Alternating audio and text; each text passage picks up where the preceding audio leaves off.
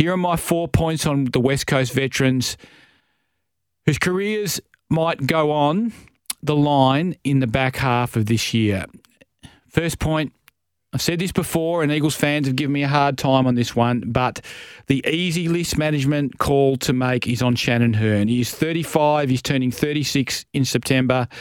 He is the games record holder at the club. He's playing steadily when he plays, but he's played eight of the Eagles' 14 games so far this year. He has had to be rested twice and he's been injured once. If the West Coast Eagles can't get this one right, they are no hope of getting this rebuild right. Shannon Hurn, great player that he has been, must retire. Point two, Nick Naitanui. He has a contract, but West Coast have been at pains to make it clear that Naitanui's contract is a mere fraction of what it used to be. It's probably between $250,000 and $300,000 on the salary cap. There might be money elsewhere, but that's what is in the cap. And if that is all that is in the cap, then that is all the money that will lay idle if Naitanui gets retired and you can't strike some sort of deal with him. The Eagles, I think, can convince Naitanui to take a role in marketing, and then his money for next season might not have to go on the cap at all. Nick is 33. He won't play at all this season. He played eight games last season. He faces major rehabilitation from a significant Achilles tendon problem that casts doubt over his ability to play next year anyway. It is time to move on. Naitanui playing a handful of games next year achieves nothing for West Coast other than preventing a young ruckman like Harry Barnett or a ruck forward like Jack Williams playing in support of the much improved Bailey Williams. This is the second easiest call for West Coast to make. Point three, Andrew Gaff. Andrew Gaff is has the final year of a lucrative six-year deal to run in 2024.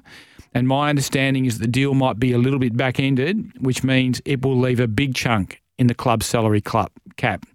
But the club can mitigate this by giving Gaff some other role, maybe as a development coach, as an assistant coach, spread it over two or three years to soak up some of this money.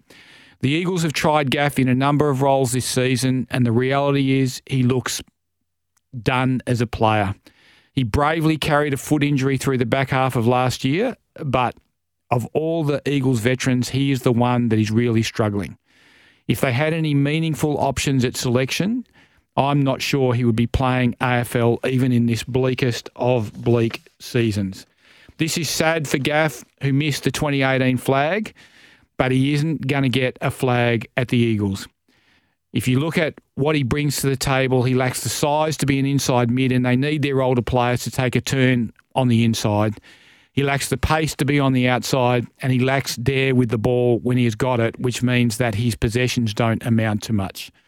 It's worth noting that he had the ball just once in West Coast disastrous first quarter at Sydney uh, at the SCG on Saturday.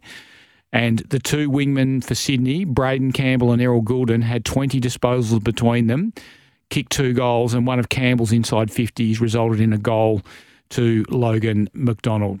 Gaff has been a truly great servant for West Coast, but him going on serves no purpose. The Eagles need to find a way to negotiate him out. And last one, we come back to Shuey. This is the toughest of all the decisions the Eagles face on their veterans. Shuey was probably the team's best player on Saturday against Sydney. He remains the club captain. He's made it clear he thinks he can play on. And he probably would think that way. He's the, but he's the same age as Nick Naitanui. He's missed 33 games over the past three and a half seasons, including 15 in 2021. He's played six of the 14 games so far this season with two hamstring inju- injuries as well as an ankle issue.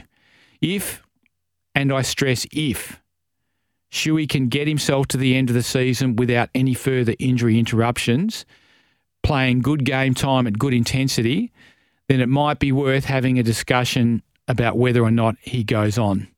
If he gets injured again, then there's no discussion necessary. The Eagles should just accept what his age and the injury trend is telling them and move on. All the experience and class in the world is of no use if it is sitting in the grandstand. The decisions the Eagles make on the older players on their list should be easier than the ones they face on their younger players. If you exempt all of the club's first and second year players from any list management scrutiny, and you absolutely should because you need more time to see what they have. And if the club makes eight to 10 list changes at the end of this year, as we think they will, and if they keep all of their veterans there, then pretty much all of the following players have to go. Greg Clark, Harry Edwards, Luke Foley, Callum Jamieson, Xavier O'Neill, Sam Petrevski Seton, Zane Trew, Isaiah Winder, with serious question marks over Luke Edwards, Connor West, and Alex Witherden. If you're an Eagles fan and you are familiar with the injury profiles of three of those four veterans I've spoken about and the form of the fourth, are you happy with all of those younger players making way? I wouldn't be. I'd want to take a longer look at at least a couple of them, and that means the veterans have to go. What do you think? You can have your say on the Tempur at Bedshed text line on 0487 736 736. You can call us on the open line on 13 12 55.